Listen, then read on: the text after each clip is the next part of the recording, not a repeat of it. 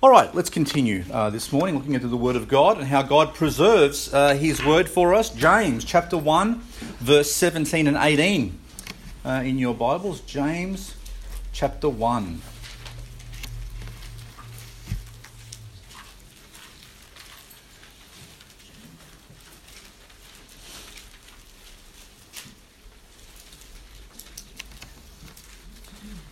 James chapter 1, verse 17 says, Every good gift and every perfect gift is from above, and cometh down from the Father of lights, with whom is no variableness, neither shadow of turning.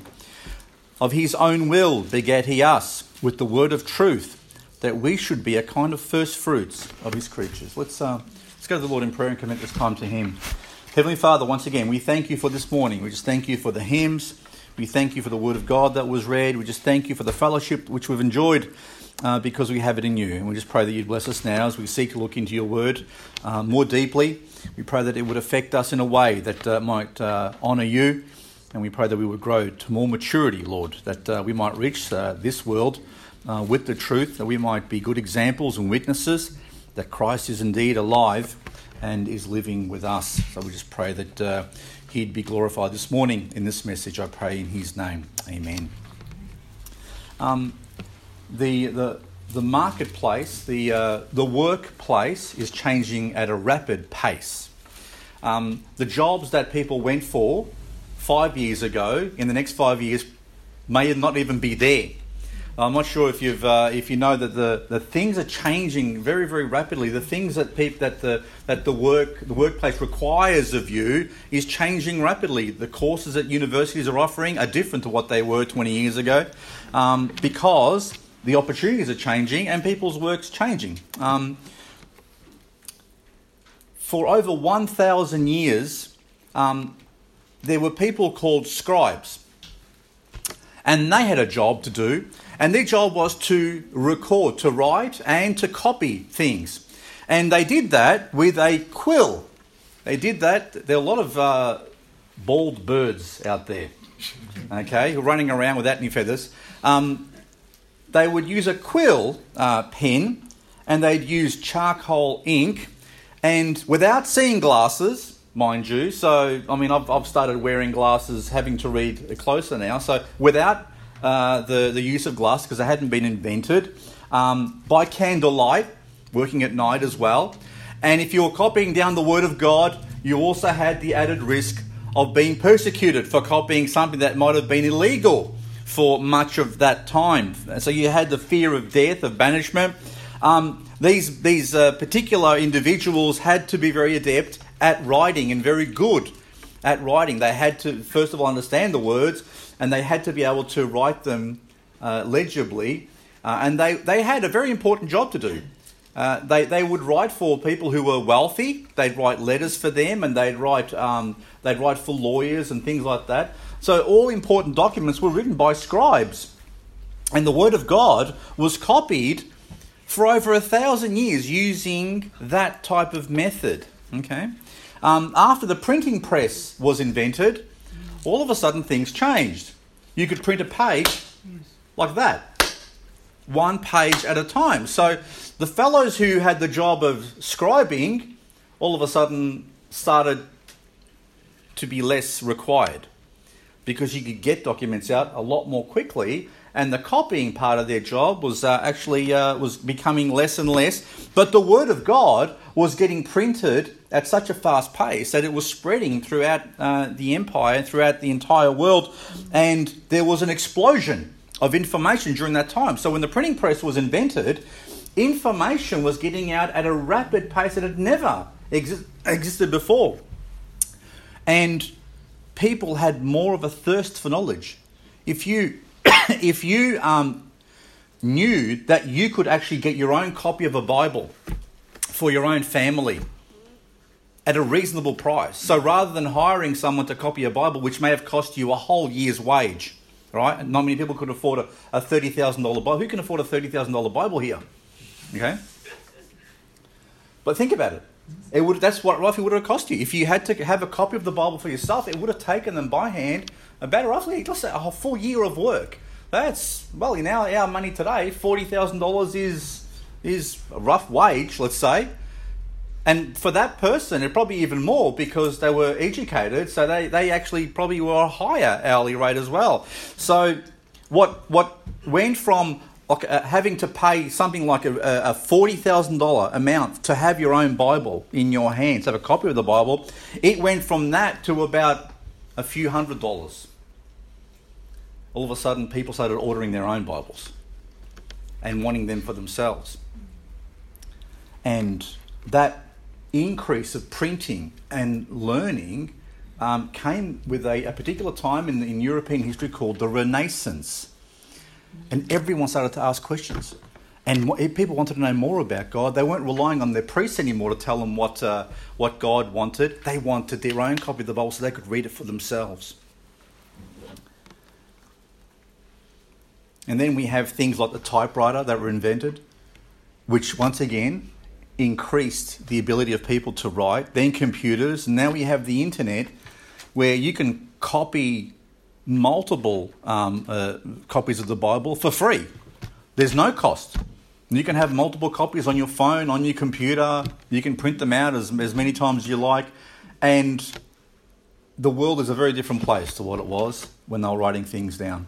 But one thing that we do know this verse that we've just read, that every good and every good gift and every perfect gift is from above, comes down from the Father of lights, and He doesn't change, He doesn't waver, and He He of His own will begat He us with the word of truth. In the same way, those people were born again, who used to write with quill and ink, is the same way that God saves a person today. We are born again the same way that they were born again a thousand and two thousand years ago because we have the words. God has preserved them all of this time through the dedication of people who were copying by hand for that amount of time, through the dedication of people who, when they invented the printing press, started printing up copies of the Bible. When the first book printed was the Bible. When the Gutenberg press was invented, that was the first book that they, they went ahead and printed. The God who promises um, to keep and preserve his word has kept his word. And one of the greatest gifts that he has given to mankind, because he is the giver of every perfect gift from above, is the word of God. That is a perfect gift for us. Um, and his promise to preserve it has been true. And the words that we have in our hands today, we can have confidence in, we can learn from, because of what was done before and God's preserving power throughout the ages. So this this uh, this sermon today will wrap up this uh, this topic about God's preserving power. Now, last week. I, I focused on how God delivered the word to us, how He gave us the word, and He gave it to His prophets, and He made sure that He delivered it perfectly. So every word that He wanted written down by the prophets, He made sure that they wrote down and that those words were memorized. We saw over and over again the emphasis in the scripture verses that I shared with you that the, it was the very words that mattered to God. It was the words. It wasn't just the thoughts. It wasn't just the, the concepts that, that mattered. It was the very words that God gave to his prophets. God then not only delivered the word, and which we call that uh, in theological terms inspiration. Okay, so God inspired people with the word. That, that's step number one. But step number two is that God entrusted the preservation of those words to himself as well. And he has done that uh, through people. Turn with me to Psalm chapter 12, verses 6 and 7. And we're going to look at that two step process. Because some people like to distinguish uh, inspiration from you know, the original manuscripts that were written down um, from the preservation. Well, the problem is if you separate those two things and you say, hang on, that's, that's uh, inspiration is one thing, but preservation is a totally different thing. Well, well, no, it's not because God not just delivered the words, but He made sure those words were, were preserved. Um, some people don't believe that God was able to preserve the words that He delivered in the first place. Well, why bother delivering the words in the first place if he couldn't preserve them in the second place. God, God is not like that. So in Psalm 12 6, it says, The words of the Lord are pure words, as silver tried in a furnace of earth, purified seven times. So there's step one. God gave us perfect, perfect words, the exact words that He wanted us to read. And verse 7 says, Thou shalt keep them, O Lord. Thou shalt preserve them from this generation forever. The operative word being them. Shall preserve them. What did He give us in the first place? Perfect words. What does He do in the second place? Preserves them. Okay? As I told you last week, the preservation of the Word of God required first perfect inspiration, that the words were written down or memorized, and the next step is that He preserves those words for all generation. God has both delivered and preserved His Word unto this day, and He guarantees it into the future. Okay? Let's look at some scripture verses that reinforce this promise that God has made about preserving His Word to the end. Turn to Ecclesiastes chapter 3. Ecclesiastes. If you have Ecclesiasticus in your Bible, please come and see me after the sermon. Ecclesiastes chapter 3, verse 14. For those of you who don't know what I'm talking about, Ecclesiasticus is part of the Apocrypha, which is in the Catholic Bible. Okay? Ecclesiastes chapter 3, verse 14 says, I know that. Have you all found that? We don't go to Ecclesiastes too often.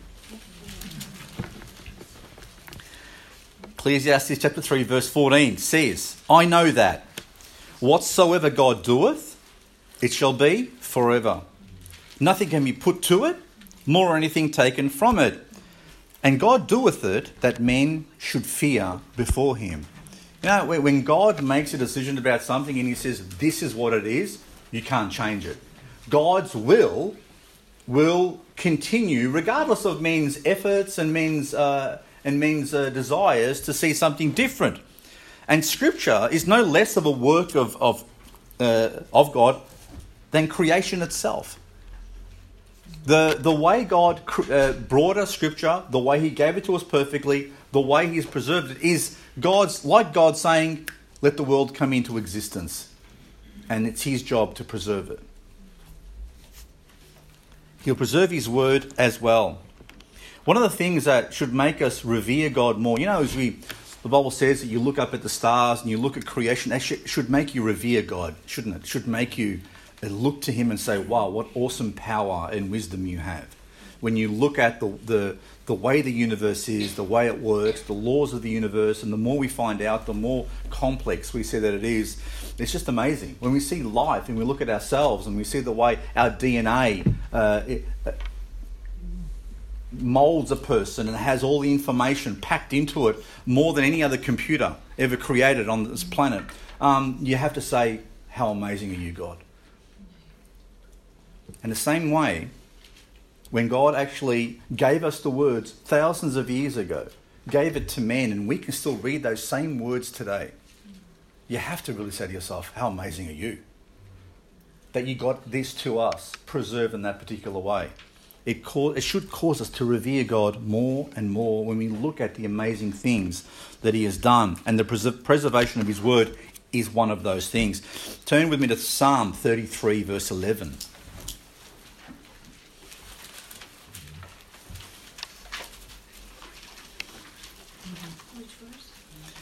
Psalm 33, verse 11.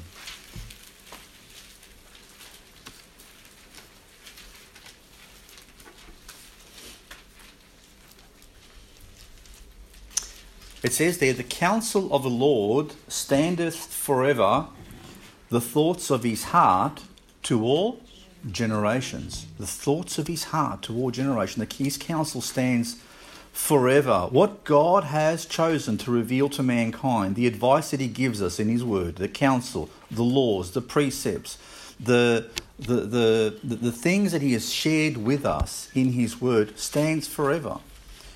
And what I love about this particular verse is it says the, the thoughts of His heart toward generations.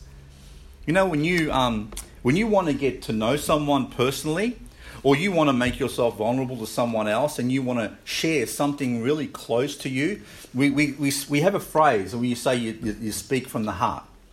Okay? And when you speak to the, from the heart to someone else, you're sharing your your inside. Okay, and the Bible, the, the, the scriptures here says that God wants a personal relationship with mankind. He desires that relationship. He wants to be known on a personal level. And so the Bible is God's speaking to us from his heart. It reveals, it reveals himself. It reveals the depths of his nature. It reveals what his desires are. It reveals to us how he is with us and how much he loves us. It's his love letter to this world. And the Bible says that that letter that information that he's told us about himself, the way he's revealed and opened up his heart to us and says, Look at this is who I am. Yeah? I want you to come and know me. Um, will stand for all generations. It will never be lost. And that's found in his word. If you took away the Bible, how could you know the, the heart of God? How would you know it? You can't. It's only because God has gone out of his way to share this amazing truth about himself that we can actually come to know him on a personal level. Look at Psalm 100, verse 5.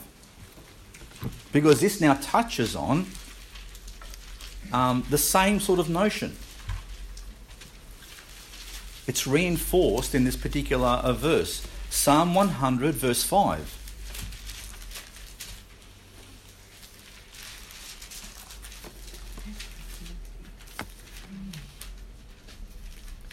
It says, For the Lord is good, his mercy is everlasting, and his truth endureth to all generations.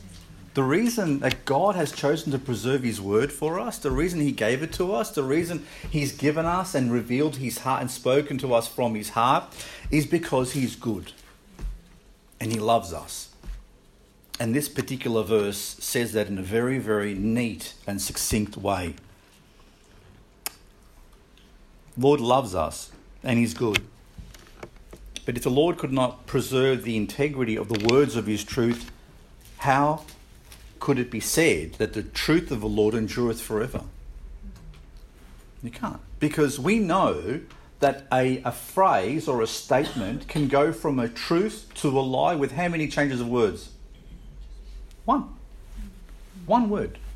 Can, can make a whole statement go from true to false so, how important is it for God to keep out the words that aren't supposed to be there and to keep in the words that are supposed to be there?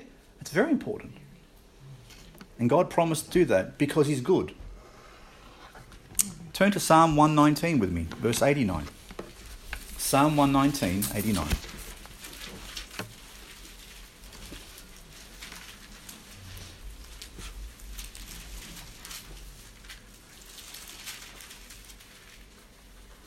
It says there, forever, O Lord, thy word is settled in, where is it? In heaven. Forever, thy word is settled in heaven. It's confirmed. It's locked in. it doesn't change. It is being confirmed in heaven, which is the eternal abode. And if it's if it's locked in, if it's preserved in the eternal abode, then it's here as well in the temporal.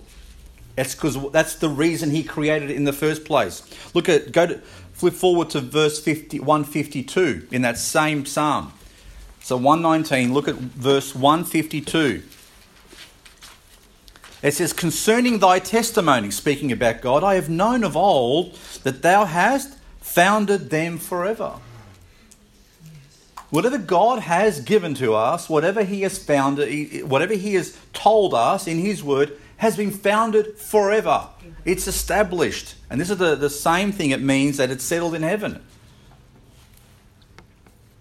Ultimately, the Bible will not be corrupted, it can't be lost, despite the, the, the best efforts of people throughout the ages to, to outlaw it, to destroy it, to burn it, to vilify it uh, to try and say all manner of things against it, um, even in our culture today, which is supposed to be intellectual, which is the exact opposite of what it actually is. Um, as many arguments as they throw against it, they can't destroy it. And it will never be destroyed because it is settled. And it will achieve whatever God set for it to achieve. Whatever God designed that word to do, it will achieve its purpose and not come back void it will do its job. And it has done that job in our own lives, isn't it? It has saved us and actually made us his children. It has achieved its purpose in our lives. And our hope, our hope is that that word will achieve the same result in other people's lives. But what we find is that God uses that word through people, which means we, we are part of this equation. We are locked into this word as well. God doesn't just put a book somewhere and then it magically does things without people using it and reading it and sharing it and memorizing it. God uses people to actually achieve those purposes. Turn to Isaiah chapter 59, verse 21 with me.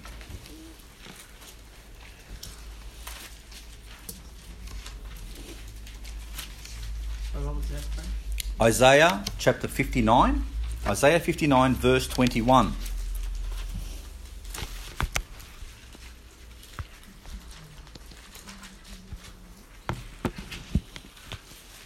I shared this, this, uh, this particular verse with you last week.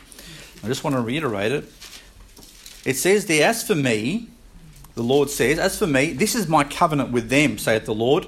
My spirit that is upon thee, and my words which I have put in thy mouth, shall not depart out of thy mouth, nor out of the mouth of thy seed, nor out of the mouth of thy seed's seed, saith the Lord, from henceforth and forever. You see, according to Isaiah, the very words of God are preserved and will be preserved, connected to its usage by his people. So God preserved his word through his people. And we're going to see an example of that. So, half of the sermon is about giving you some verses about what God has promised. And then the second part of this particular um, uh, sermon is going to show you how historically God has not stopped working to preserve His Word, and how we have come to have this particular Bible in our hands today.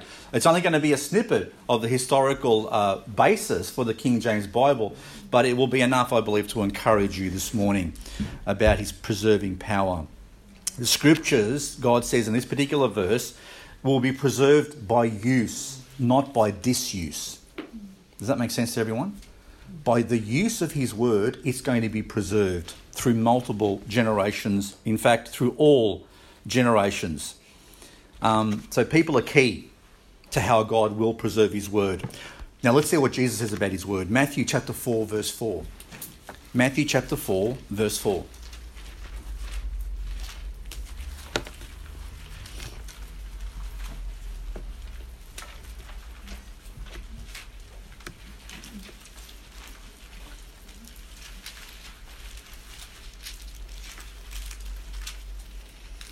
All right, so Jesus, I've only used two verses here because we're going to look at verse uh, uh, chapter 4, verse 4 first. And Jesus says very clearly, It is written, Man shall not live by bread alone, but by every word that proceedeth out of the mouth of God.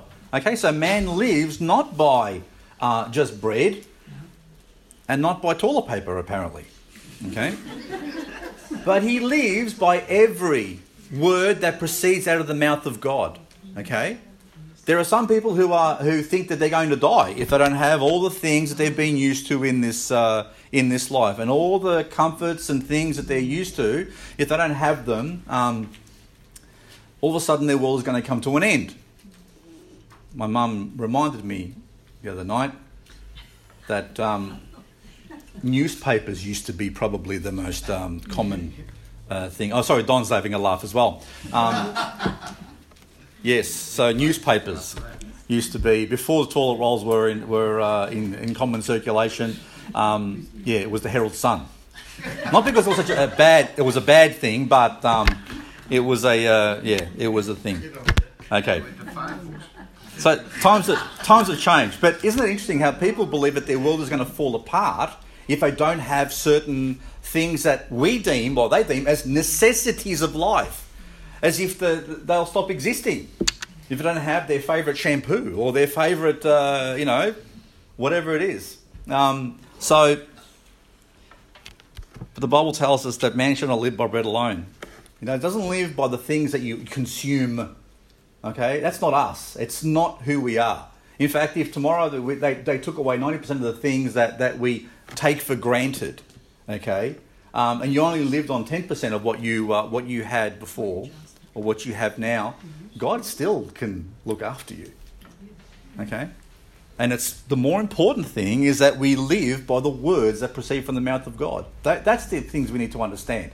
Is that by His decrees, by His words, we live, and that those words are found in His word. Okay. Look at Matthew twenty four thirty five. Jesus goes a, a step further now. All right. So He's told us that man doesn't live by bread alone, but by every mouth that, that every word that proceeds from the mouth of God. Now Jesus says in chapter twenty four verse thirty five that there is something more sure than even heaven and earth itself. He says, Heaven, in verse 35, 24, verse 35, heaven and earth shall pass away, but my words shall not pass away. Now, how was that? How could that be? That heaven and earth might disappear, right? But his words won't disappear. So, which is more, which is more uh, trustworthy? Which is more preserved? His very words, his words. So, who's he saying he is? He's saying is God Himself. In fact, he says that not even a jot or a tittle will uh, disappear from the law until it is fully fulfilled.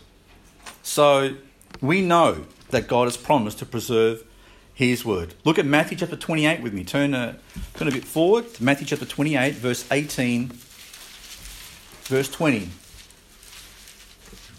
And this one you have to do a little bit of thinking about, but you'll get the picture very quickly. Matthew chapter 28, verse 18 to 20 says, And Jesus came and spake unto them, saying, All power is given unto me in heaven and in earth. Go ye therefore and teach all nations, baptizing them in the name of the Father and of the Son and of the Holy Ghost, teaching them to observe all things whatsoever I have commanded you. And lo, I am with you always even unto the end of the world. Amen.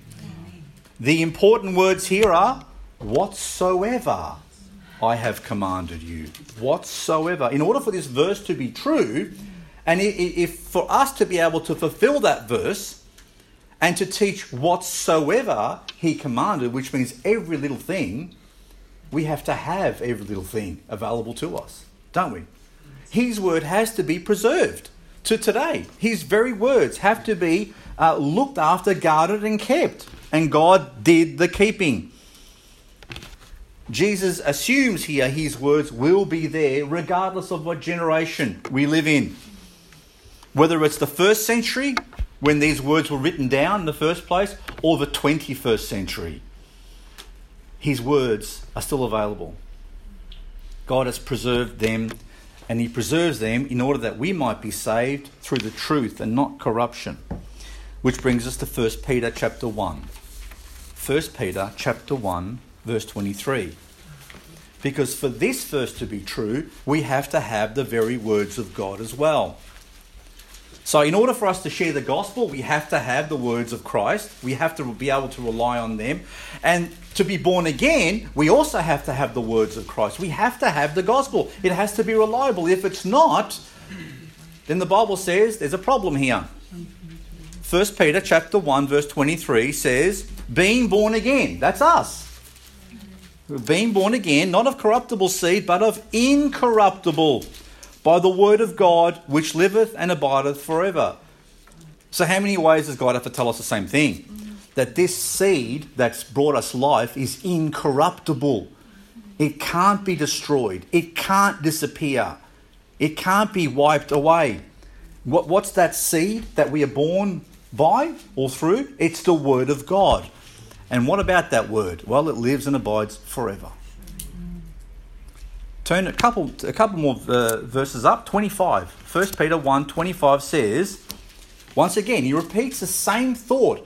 But the word of the Lord endureth forever.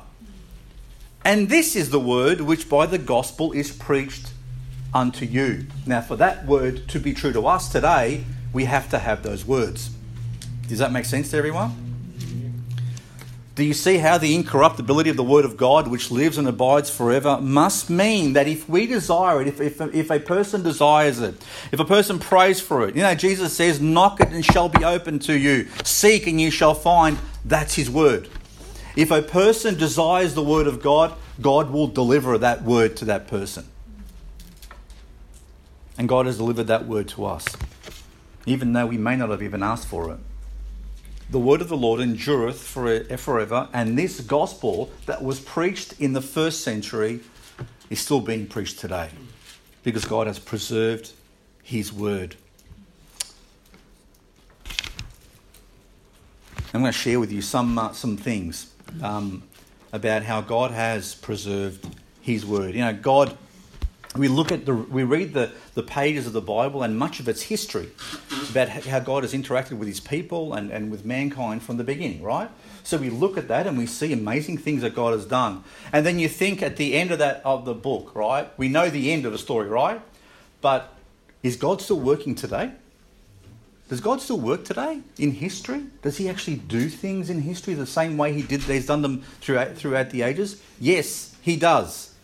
God didn't stop when, when the, the Bible was finished working in the lives of mankind. He has not stopped working in his church, he hasn't stopped working in the history of this world. We're going to look at some of those things now because he has not stopped preserving his word. And uh, I'm going to show you just, just a, a small facet of how he has preserved his word for us today.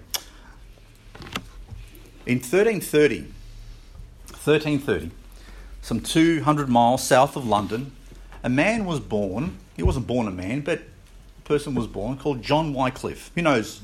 Who's heard that name before? Okay. So, John Wycliffe. John Wycliffe.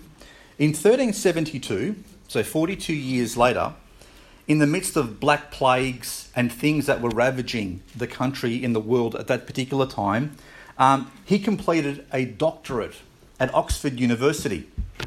That's how far back Oxford University goes, at least 1372. Okay, um, he was considered uh, Oxford's leading philosopher and theologian. So the best theologian that they had at that particular time. And this fellow believed strongly that the scriptures ought to be available in the English language.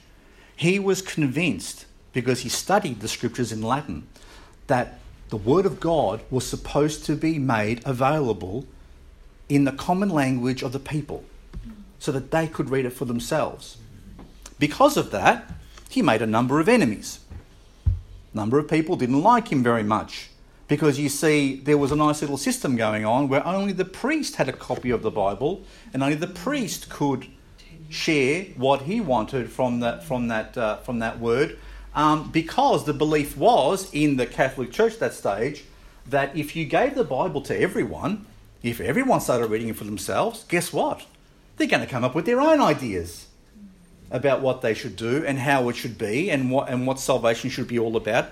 And there might be a lot of troublemakers out there who would come up with different doctrines and different religions. So the way to guard against that is you don't give the Bible to everyone. You keep it just with a few. But Wycliffe believed strongly that the scriptures ought to be made available in the English language. He was an Englishman. So he began working on a translation. He started to write with his quill and the ink, and he started to make a translation. And he was a priest, mind you. And he was a priest. And as the more he studied, the more he read, the more he copied, began to see some problems he started to question the communion. Because the Catholic Church believed and still believes that when, when a priest rings a bell, that that bread actually becomes the body of Christ. And that wine or that juice actually becomes the blood. So if you spill that juice on the floor, you're literally spilling the blood of Christ on the floor. That's why you that's why if a person who has communion at the Catholic Church are always holding their hand under their mouth, ready to receive that, uh, that bread, because just in case I drop it, I don't want to be dropping Jesus. Literally, that's what they believe. Okay? And they believe that when you eat that bread and drink that wine, although they don't give the wine to most people because it's a bit expensive, um, they, when they have that bread, because they're literally eating Jesus, right, they're gaining extra goodness and grace. Literally. Well, Wycliffe had a problem with this. He didn't believe it. He didn't believe the scriptures taught it. He also then didn't believe that you should be confessing to a priest. He didn't say that anywhere in the scriptures, that people had to confess their sins to other people. He didn't see indulgences where people paid money to a priest or a bishop to pray for their, their family members to get out of purgatory. You thought that's a scam. He didn't believe in the supremacy of the Pope. In other words, whatever the Pope says is true and actually supersedes the Bible. No, he, he began to believe what the Bible taught about itself, that it is supreme in what it teaches.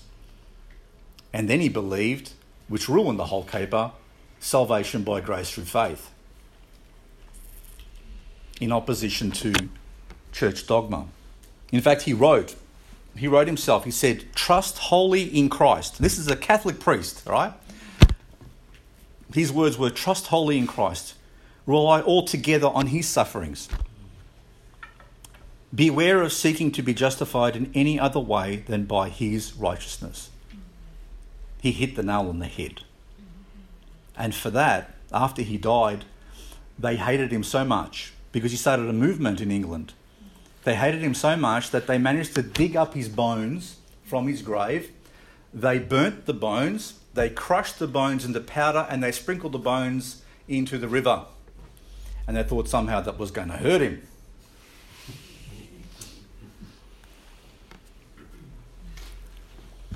But they hated him most because he started to, to translate the Bible into English. They thought that English was a common language, it wasn't a holy language. Do you understand? So Latin was the, the preserved language, was a whole, it was a dead language, no one spoke it almost, but they believed that if you translated the Bible into English, into the common man's language, you were downgrading it. Do you understand what that means? You're making it common. You're making it like lower class. Problem is, what was the New Testament written in? Greek. And you know what type of Greek? Common Greek. Problem. Wycliffe died before he could finish translating the New Testament. But he ignited something in the English people.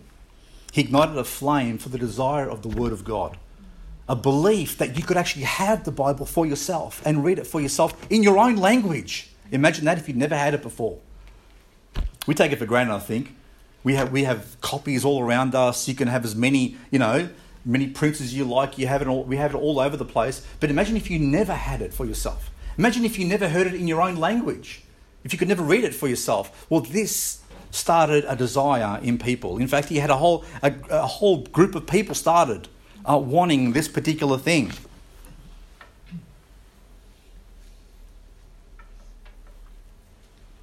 In, on the 28th of October 1466, so Wycliffe, um, Wycliffe was in the late uh, 1300s. In 1466, a fellow called Desiderius Erasmus Rotterdamus, um, known as Erasmus of Rotterdam, was a Dutch philosopher and a Christian scholar who was widely considered to be one of the greatest scholars of the Northern uh, Renaissance. Um, he was a priest in the Catholic Church as well. Another troublemaker. He had a, a great desire for the scriptures. Uh, and he made a great effort because he wanted to have a Bible that had four that in four different languages okay, like a parallel sort of uh, Bible.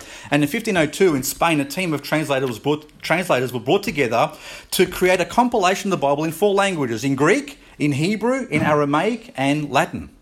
He wanted to get those uh, done. He wanted that to be as perfect as he could possibly could. So he spent a whole heap of time collecting as many Greek manuscripts as he could get his hands on, and Old uh, Testament Hebrew.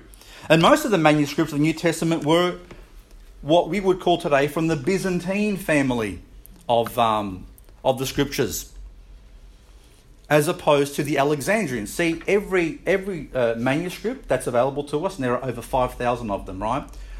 The majority of them come from what's called the Byzantine line. Um, and the other, the other group comes from the Alexandrian line. And Erasmus chose to avoid the Alexandrian text. From his understanding, they were, and from his own words, they were erratic, those texts. He saw that there was some problem with them, whatever was coming out of Alexandria. So he, he stuck with the Byzantine text. And for the first time in his second edition, when he, when he completed the second edition of the New Testament, the word, you know how we have the New Testament? He was the first person to, word, to use the word testament in the Bible. He called it the New Testament.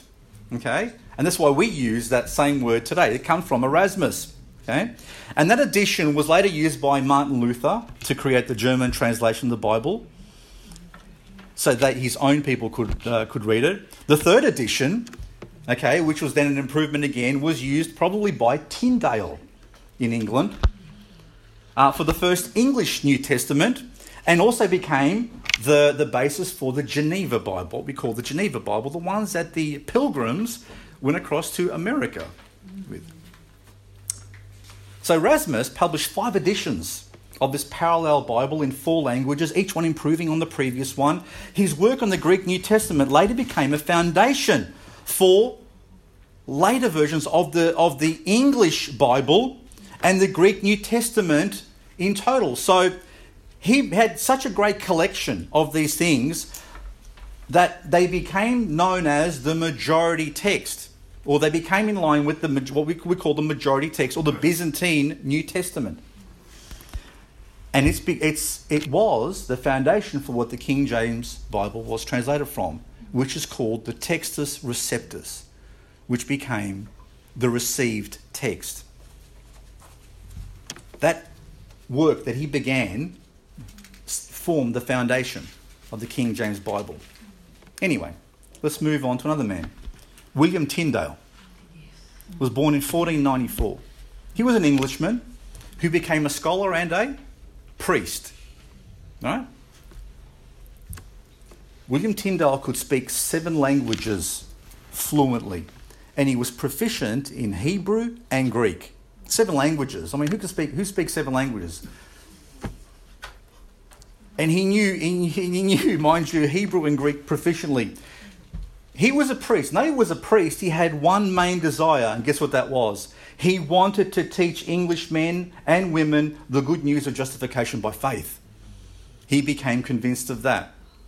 So Tyndale had discovered this doctrine when he read Erasmus's Greek New Testament. So he read in Greek the New Testament that Erasmus had put together, and he became convinced, convinced of salvation by grace through faith, which is what we believe. He became a champion of the gospel and had a great desire, funnily enough, for the Bible to be translated into English. And so he started work on that. So he committed to translating the entire Bible by himself, which he pretty much did. He completed the New Testament, which he revised, and he was the first person to ever print the New Testament in English. So Tyndale was the first person to ever print the New Testament in the English language. His translation was so good, so thorough, that it became the foundation for the English Bible and later versions of the English Bible. In fact, his translation became a basis for the English language itself. That's how good his translation was. One historian commented that William Tyndale, by himself, loaded our language with more phrases than any other writer before or since. You know, many of the phrases that we take for granted that, you know, our, um, what are they word? What are they? What, idioms? You know, the idioms that we use, that we just take for granted and we, and we, and we speak them over and over again as if they are a lot of those came from Tyndale when he was translating the Word of God. Nearly a century later, when the translators of the Authorized or the King James Version debated on how to translate uh, the original language, guess what? Eight out of ten times, because they had Tyndale's Bible there with them as well, eight out of ten times they agreed with Tyndale. That's a pretty good track record for someone who's translated the Bible all by himself. But for his effort, Tyndale was burned at the stake.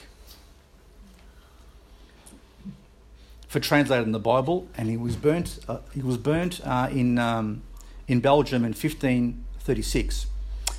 But before he was strangled, while he was being while he was tied to a post, um, in a place called uh, Vilvoorde, Tyndale was given time to pray, and he was heard to cry out, "Lord, open the eyes of the King of England." That prayer was answered three years later when King Henry VIII decided to make the Great Bible and say, we need a Bible in English. And that was called the Great Bible. And subsequent kings and queens of England opened the door further and further for the Word of God to get into the hands of their people. English people became the most affluent when it came to the Word of God because of the efforts of Wycliffe, Erasmus, and men like Tyndale, who prayed that the Word of God would get into the hands of people. Before that, the only translation in, that was available to people was in Latin, which literally could only be read by priests. After the death of Queen Elizabeth I, King James VI of Scotland became King James I of England. He ascended to the throne. And in 1604, he had uh, he met with ministers, his ministers, in Hampton Court Palace for an historic, historic meeting. By this stage, already there had been a number of Bible translations that had already been created. And those included the Coverdale Bible, Matthew's Bible, the Great Bible, the Geneva Bible, and there were even more. So around the kingdom, all right, of England, there were all these different translations of the Bible going around. Some were okay, some were better, some were not so good. And so they had a meeting with the King of England, King James I, who was actually a uh, he was a theologian in his own right, mind you. And the consensus of that meeting was to make one full, most perfect, and authorized version of the Bible that could be read both in the churches and the family home. That they could trust. And so began the work on the translation of the King James Bible. So 54 of the most learned, so they gathered 54 of the most learned Greek and Hebrew scholars of the land, which primarily came from Cambridge and Oxford universities. 1600, right? 54 men came together, the most talented uh, uh, translators of their generation, and maybe ever, who believed, all of them believed in the infallibility of the Word of God. You can't get that group today. You will never find a group today who will get together and believe in the infallibility of the Word of God who believe in salvation by grace through faith. You will not get those people together today to translate the Bible ever again. And most of these men who were brought together could not only write and translate Greek and Hebrew, they actually could speak it. They spoke it fluently. And they worked, these 54 scholars worked for seven years. Seven years. 54 people working for seven years they worked, they toiled, they translated, they compared, they discussed, and they prayed to produce the most perfect work that they could produce by the grace of God. 54 scholars, all believers, all committed to the Word of God into its, into its purity, and authorized by the King of England as well. In 1611, they finished their work. And there has not ever been a collection of such, such gifted translators, neither has there ever been a group which believed the Word of God was infallible or inspired. Nor has there ever been another Bible since, which has influenced the English language and the people of the world more than this Bible that we hold in our hands today. The King James Bible became, after its release, the Bible for the English people of the world. Since 1611, You know, you might you've heard it called different things, right? Some sometimes you hear it called the King James Bible, or the other other phrase is the authorized version. You know, for the Americans, it was always the King James Bible. So the Americans were used to always calling it that. But if you're in England, you'd call it the authorized version. That's why there are two different phrases, because Australia's somehow stuck in the middle of America and, uh, and England. Whatever you call it, though, there is no other translation like it. And with the testimony of its origin, the people that went before it, that laid the foundation for it, there is no other book that has, has this type of testimony to it.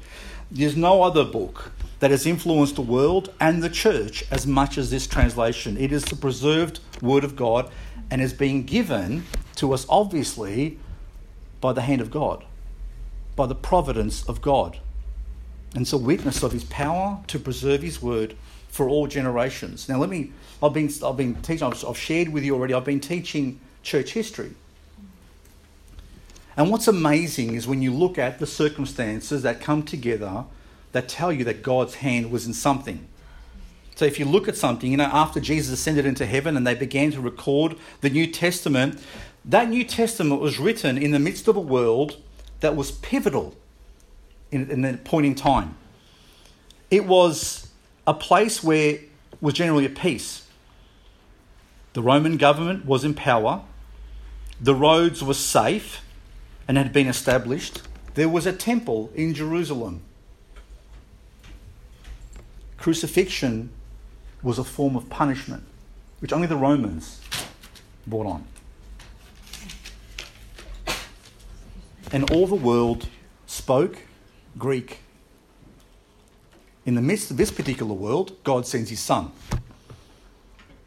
And he dies for the sins of the world on a cross created by the, by the Romans. And letters began to be written after his ascension into heaven about what he had done in Greek. You know why Greek? Because Greek was the language that everyone in the world spoke. And you know why? Because Alexander the Great, hundreds of years before, had conquered the whole world and had spread Greek to the whole world. So even though the Romans were in power, everyone spoke Greek. That was the common language of the day. You wanted to write to some, if you were in the Middle East, you wanted to write a letter to someone in Rome, you wrote it in Greek. Greek. Because you knew that the person in Rome would understand Greek. Doesn't matter where you were, in the whole kingdom, everyone spoke Greek. So everyone wrote in Greek. And that's why your New Testament is written in Greek.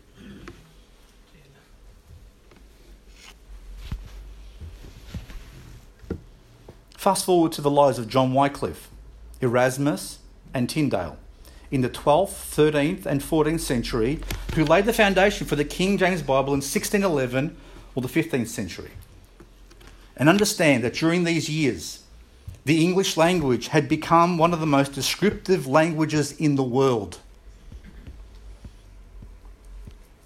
And you had people and characters like Sir Isaac Newton, Sir Francis Drake, Sir Francis Bacon, Sir Walter Raleigh, and Shakespeare. You know, people in China study Shakespeare. That's how much influence the English language had, how descriptive it actually was, how poetic it actually was. And it took a long time for that language to come together. During that time, the Renaissance period erupted, the Reformation started, and some of the greatest universities the world has ever known were established in Oxford and Cambridge. Look at all the things that were coming together at that stage during those years. In addition to this, the expansion of the British Empire under Queen Elizabeth and those that rose after her meant that the English language was transported to every country around the world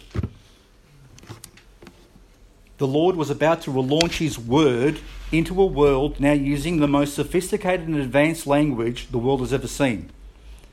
To be carried by ships of the greatest naval fleet the world has ever known.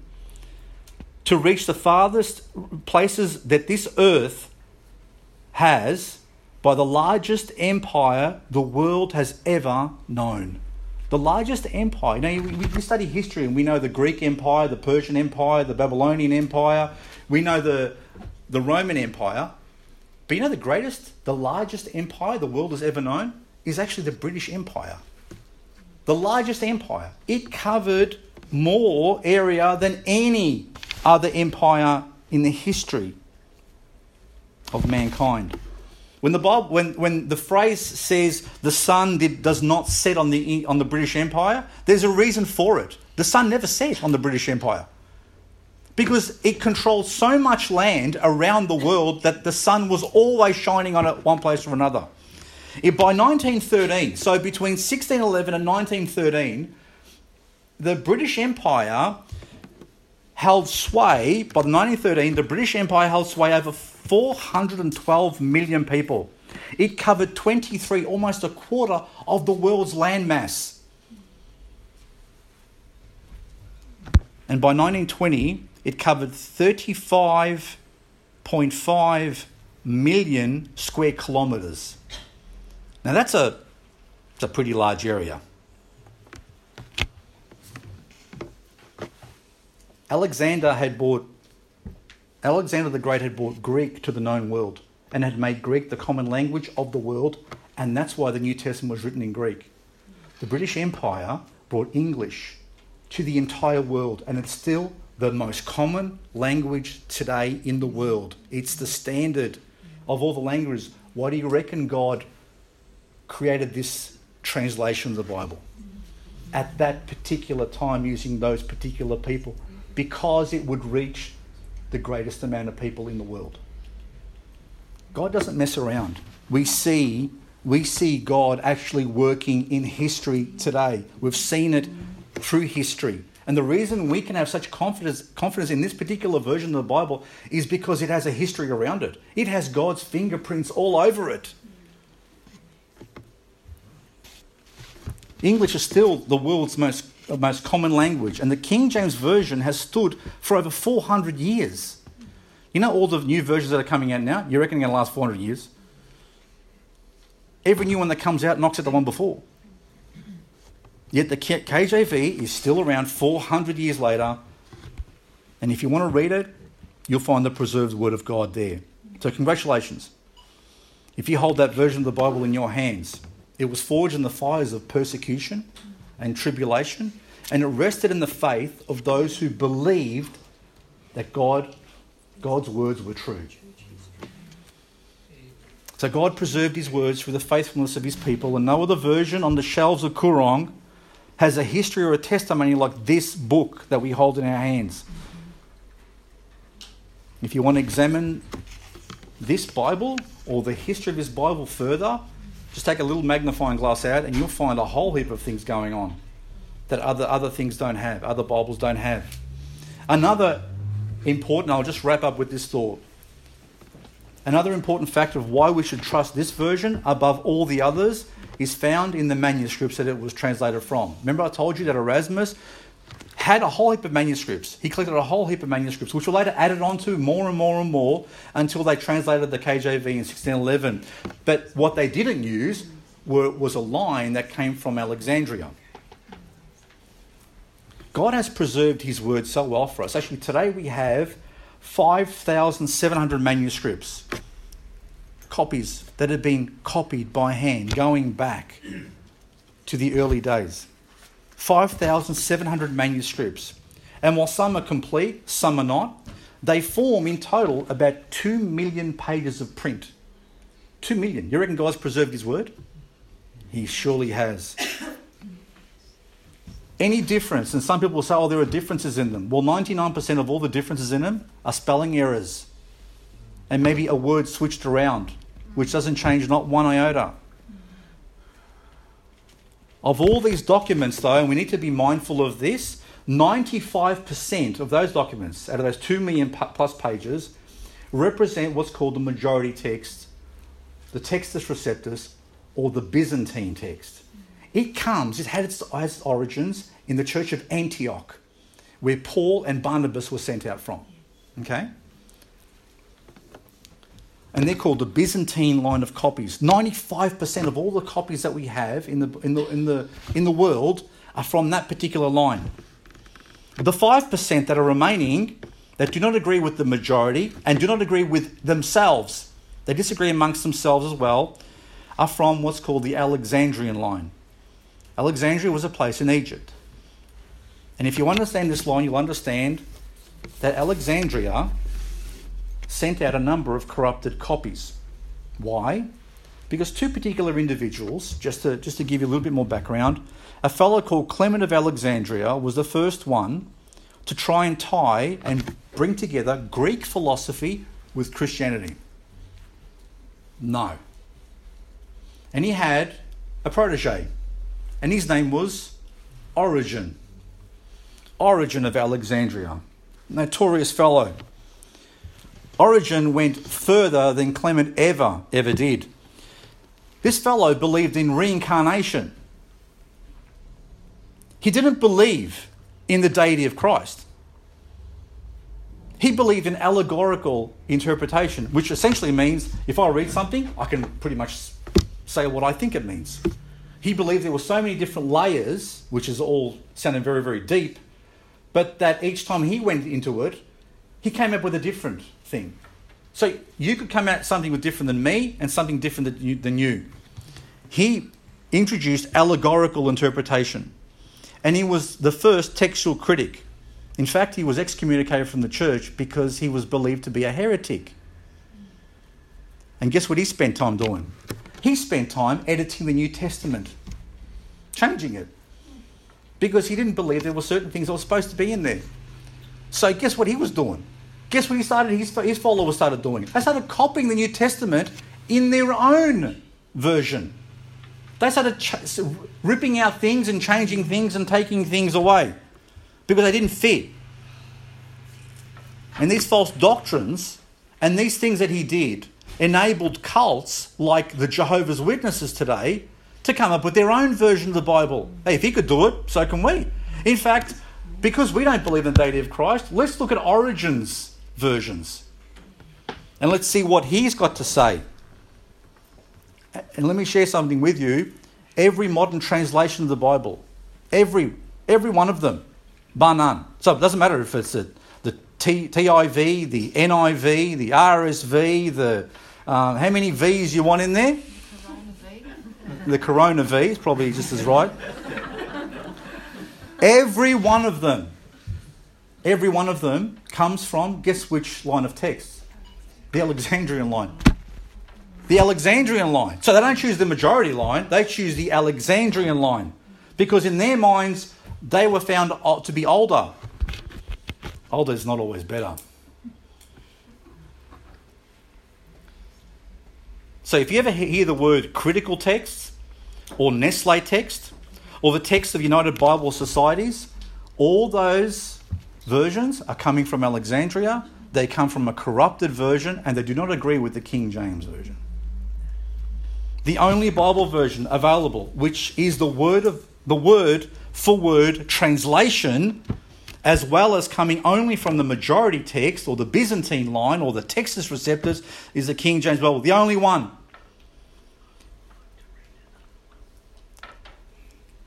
So every good gift and every perfect gift is from above, and cometh down from the Father of lights, with whom is no variableness, neither shadow of turning.